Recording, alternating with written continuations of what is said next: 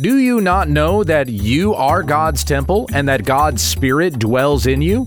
If anyone destroys God's temple, God will destroy him. For God's temple is holy, and you are that temple. When we understand the text.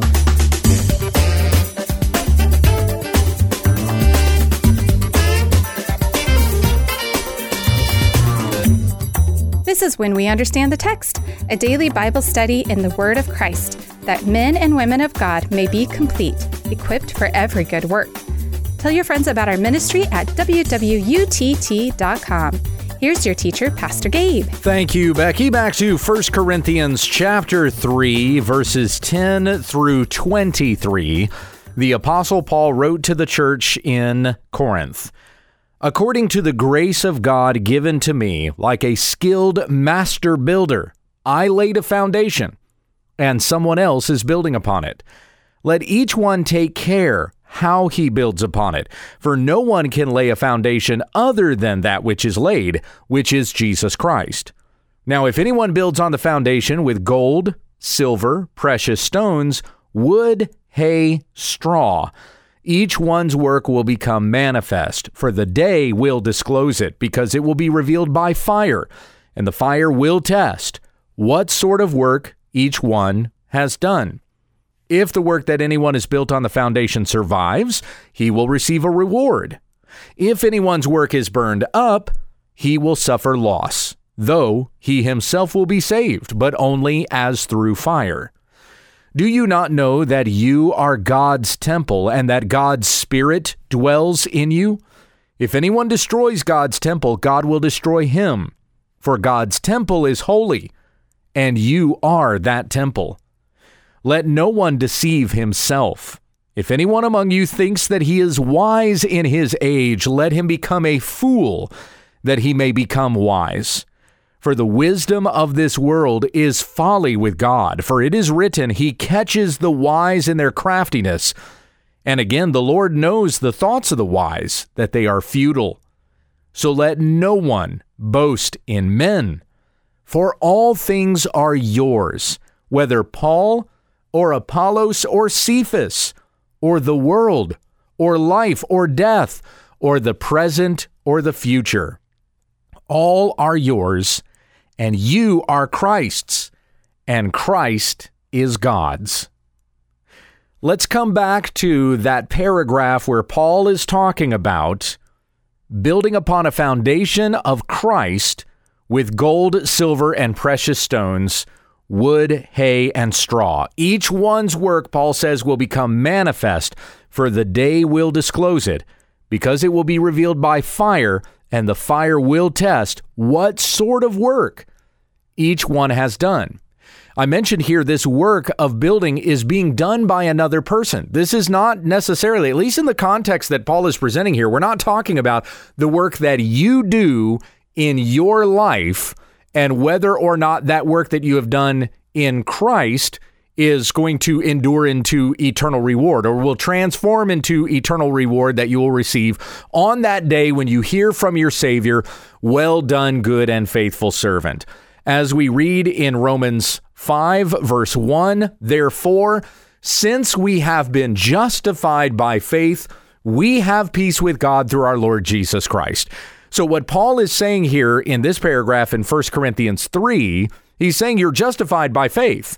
So each one who believes in Christ is a Christian. Even going back to the start of the chapter where he was rebuking them for being infants, being immature, being of the flesh, he still acknowledges, still gives them this hope and encouragement that they are in Christ Jesus. Though there are some fleshly human things that need to be worked out in this particular group, uh, in this in this church, it's not that they are uh, outside of Christ. Christ is with them. Christ is among them. He is their foundation. To build upon that foundation requires the Word of God, requires the teaching from the Scriptures, that which flows from the gospel of Jesus Christ and accords with godliness, or leads, produces, uh, leads to or produces godliness. What's happened in the church in Corinth, though, is that they're behaving in a fleshly way. They are causing divisions among each other by some clinging to Apollos and some clinging to Cephas, and some clinging to Paul. And then there are others that say, well, I follow Christ, but they're taking his name in vain just to try to trump the other guy, not because they're actually giving the correct answer. So because they're behaving in a human way and these factions have developed among them, the building has kind of ceased. This process of being built up into Christ Jesus is not making any progress because they're fighting and quarreling among one another. And, of course, there are some other fleshly sins in this church that need to be taken care of. There are some that are teaching in such a way that are not even producing anything that will last. They're building with wood, hay, and straw. What needs to be the building materials that the Corinthians value are those things that endure into eternal life, gold, silver, precious stones that become an eternal reward that we may offer to Christ on that day. Each one's work will become manifest, for the day will disclose it. And again, that work is being done by the teachers who are building upon this foundation, and not just the teachers, but each person in the church even contributes to the building of the church. Paul is going to talk about that more when we get to chapters twelve to fourteen. So where uh, where he talks about spiritual gifts there, he says that each one's gift must be used for the benefit of building up the church. It's for the benefit of the whole church. So your spiritual gift is not for your benefit. It's for the benefit of the church. So you have teachers who are providing sound doctrine to this body that they may be built up with good, long-lasting materials, gold, silver, precious stones. And there is a spiritual gifting that is given to each member that they may build each other up. For, as I've heard Tim Challey say, sanctification is a community project. We are doing this together, being sanctified unto the Lord. Each one's work will become manifest. Each teacher who has contributed to this work in the church, to these members, as they're being grown up in faith, the day will disclose it. The day of Christ will show, being revealed by fire, what sort of work each one has done. Consider these words in Zechariah thirteen. I'm going to begin reading in verse seven. It says, "Awake, O sword, against my shepherd, against the man who stands next to me, declares the Lord of hosts." Now, this is something prophetic concerning Christ, for it goes on to say, "Strike the shepherd, and the sheep will be scattered. I will turn my hand against the little ones. In the whole land, declares the Lord, two-thirds shall be cut off and perish, and one-third shall be left alive." This is in reference to a remnant. "And I will put this third into the fire and refine them as one refines silver, and test them as gold is tested. They will call upon my name, and I will answer them. I will say, they are my people, and they will say, the Lord is my God," or Yahweh is my God. So there's kind of a picture from the Old Testament about being tested by fire. As we're talking about testing by fire, being revealed by fire, we're not talking about a literal fire. Like, in order to enter into the kingdom of God, first we've got to go through fire. That's what the Catholics teach, that there's a purgatory between this life and the eternal life that is to come, that there is a, a, a purification by fire that takes place, and kind of this holding place.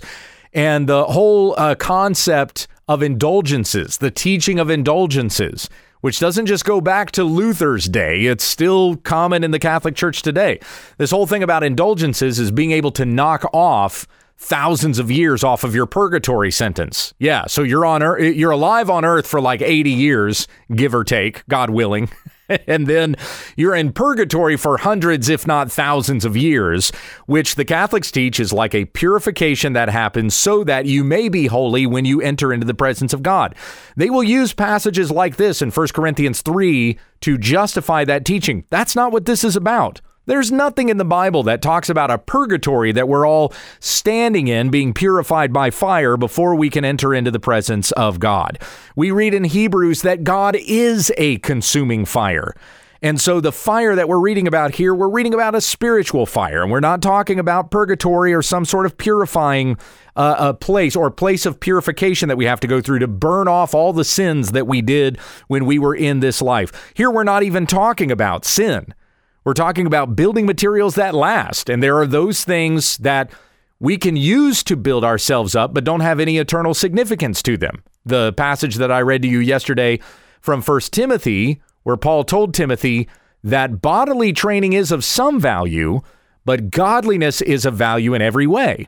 Consider also what Paul said to the Colossians. In Colossians two eight, he said, "See to it that no one takes you captive by philosophy and empty deceit according to human tradition, according to the elemental spirits of the world, and not according to Christ. For in him the whole fullness of deity dwells bodily, and you have been filled in him who is the head of all rule and authority." So what is it that we must be building upon that will last? That's Christ. Consider a little bit later on in the chapter, Colossians chapter two, verse eighteen. "Let no one disqualify you, insisting on asceticism and worship of angels, going on in detail about visions, puffed up without reason by his sensuous mind, and not holding fast to the head, from whom the whole body, nourished and knit together through its joints and ligaments, grows with a growth that is from God." The statement that Paul says here, "Let no one disqualify you," that's, that's what you get when you listen to false teachers. You listen to false teachers and you follow their false teaching, then you are disqualified. And you do not have this wonderful structure that's been built on a foundation of Christ with things that endure, treasures that will last into eternity that we have to offer God in worship when we are with him in his presence forever. If the work that anyone has built on the foundation survives when tested by fire, he will receive a reward. Not just the person who uh, who's being tested by fire, but even the person who taught, who offered building materials that last, the teacher who gave these wonderful treasures from God's word that might be used to build up this structure. When that work has been tested by fire, whatever is built on the foundation res- uh, survives, he will receive a reward, not just the person who's being tested by fire, but the person who taught that person, that they may receive these materials to be built up into a house unto the Lord. If anyone's work is burned up, he will suffer loss, though he himself will be saved, but only as through fire. So again, we're still talking about here a justification by faith, but that our works are being tested in the end, because we all will stand at the judgment seat of God. God's judgment doesn't just fall on unbelievers, it's for believers as well. But what will be the result of that judgment? Will we have eternal treasure that we might enjoy and offer unto God in glory? Consider again Revelation twenty, verse twelve. I read this on Monday, but I'm, com- I'm coming back to it again. "And I saw the dead, great and small, standing before the throne, and books were opened. Then another book was opened, which is the book of life. And the dead were judged by what was written in the books, according to what they had done." So the works that we do are going to demonstrate the doctrine that we followed.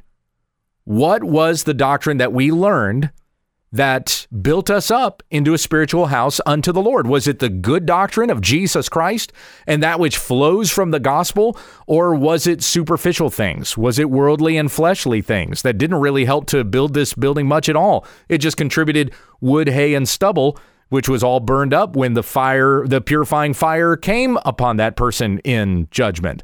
You know, there are a lot of teachers out there who are not necessarily heretics.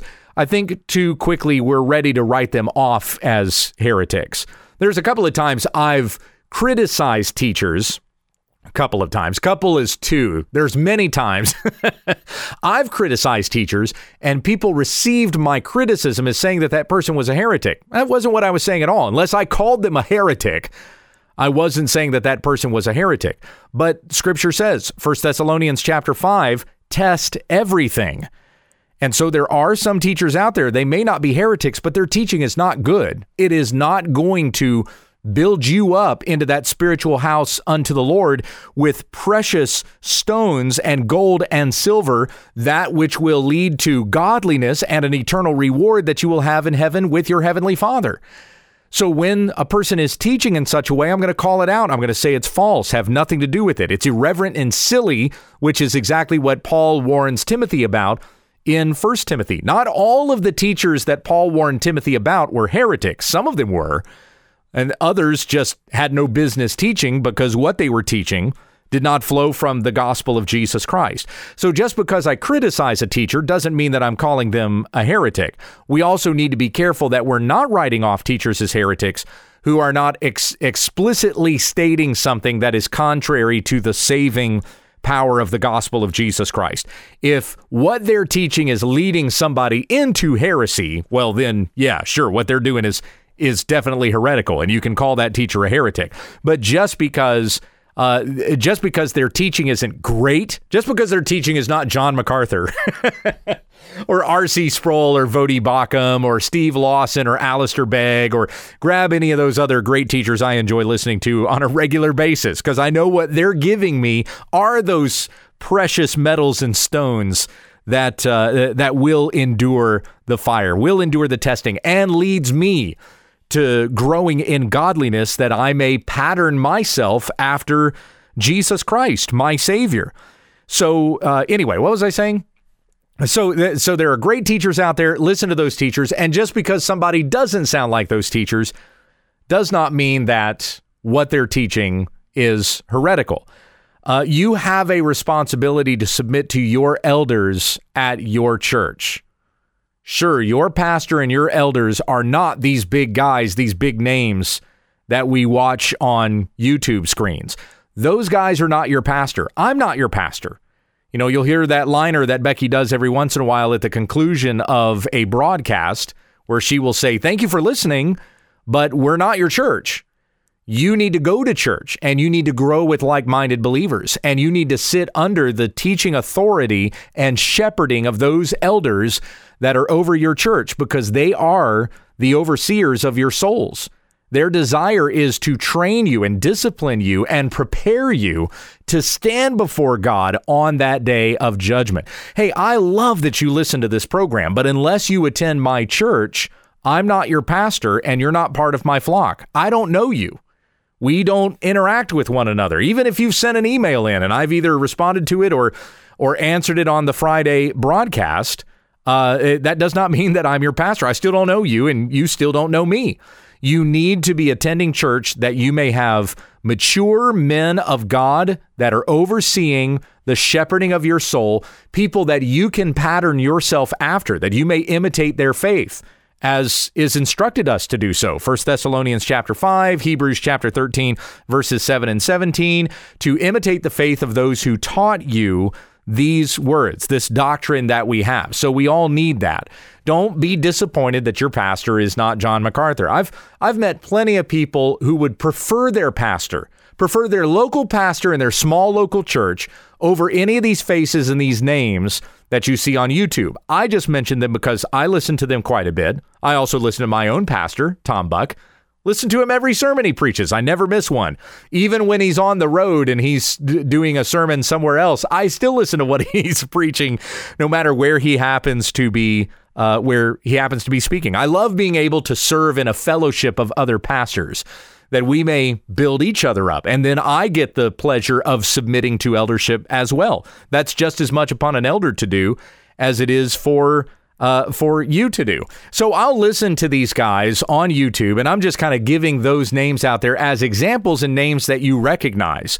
But your favorite pastor should be your own pastor. And even if there are things about your pastor that you don't like, well, you can help sanctify him and encourage him in the teaching that he is committed to out of the Word of God for the benefit of the people of God. As Paul goes on to say here, verses sixteen and seventeen, and this is where we'll end this week. Tomorrow we come back to our Proverbs study on Thursday. But in verses sixteen and seventeen here, Paul says, "Do you not know that you are God's temple and that God's Spirit dwells in you?" Now, as I said on, I think it was Monday, that has a, uh, the context of that, of Paul saying that, is, is regarding the whole church. It's not individual. Certainly can be applied individual, but the context is regarding the whole church. Now, he gets to individual temples of the Holy Spirit when we get to chapter six. That's a different context. So right now he's saying it's the whole church, and then he's going to zero in on specific things and say to each individual person, your body is a temple of the Holy Spirit that you have been given by God. So honor God in your body. I think there's even a corporate application of that as well. But here we're talking about corporate. We're talking about the church body, that you, the church, are God's temple and that God's Spirit dwells in you. God's Spirit dwells in each and every individual believer in Jesus Christ. But God's Spirit also dwells in his church, where the people of God are gathered together to worship him. The Spirit dwells with them there as well. If anyone destroys God's temple, God will destroy him, for God's temple is holy, and you are that temple. I remember a few years ago, Francis Chan teaching on this particular passage, and he was saying, this is why you should not criticize guys like Bill Johnson, the pastor of Bethel Church, and uh, Mike Bickle, who's the pastor of the International House of Prayer. Because when you criticize those pastors, you're destroying God's temple and God will destroy him. I, if I had the chance to talk with Francis Chan, I would have re- I would have responded to him this way. I would have said, no, it's those men who are heretics. Bill Johnson, here, here I'm using the word heretic, okay? Bill Johnson, the pastor of Bethel Church in Redding, California, and Mike Bickle of the International House of Prayer in Kansas City, who claimed that he had a personal audience with Jesus Christ himself twice, and so whatever Mike Bickle says, therefore, comes from God. These two men are false teachers. They are heretics who are leading people astray, and you should have nothing to do with them. They are tearing down the temple of God, not the person who criticizes those men.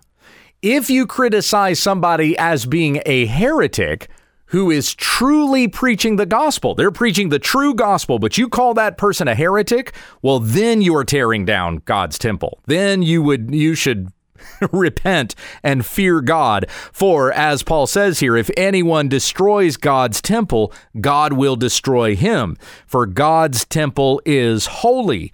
And you, Paul addressing the church, you are that temple. So let us cherish and love the Word of God for the people of God, that we may build each other up into God in Christ Jesus our Lord. Heavenly Father, thank you for what we have read, and I pray that it convicts our hearts, that it stirs in us a love for our church, that we may build one another up in love, in honor and glory to Christ our King, who gave himself for us as a sacrifice, who rose again from the dead, so that all who believe in him will not perish, but will have everlasting life. Thank you for your goodness and grace to us daily, and may we show that to one another daily. In Jesus' name we pray, amen. You've been listening to When We Understand the Text with Pastor Gabe Hughes. Monday, Tuesday, and Wednesday, Gabe will be going through a New Testament study. Then on Thursday, we look at an Old Testament book. On Friday, we take questions from the listeners and viewers. Tomorrow, we'll pick up on an Old Testament study when we understand the text.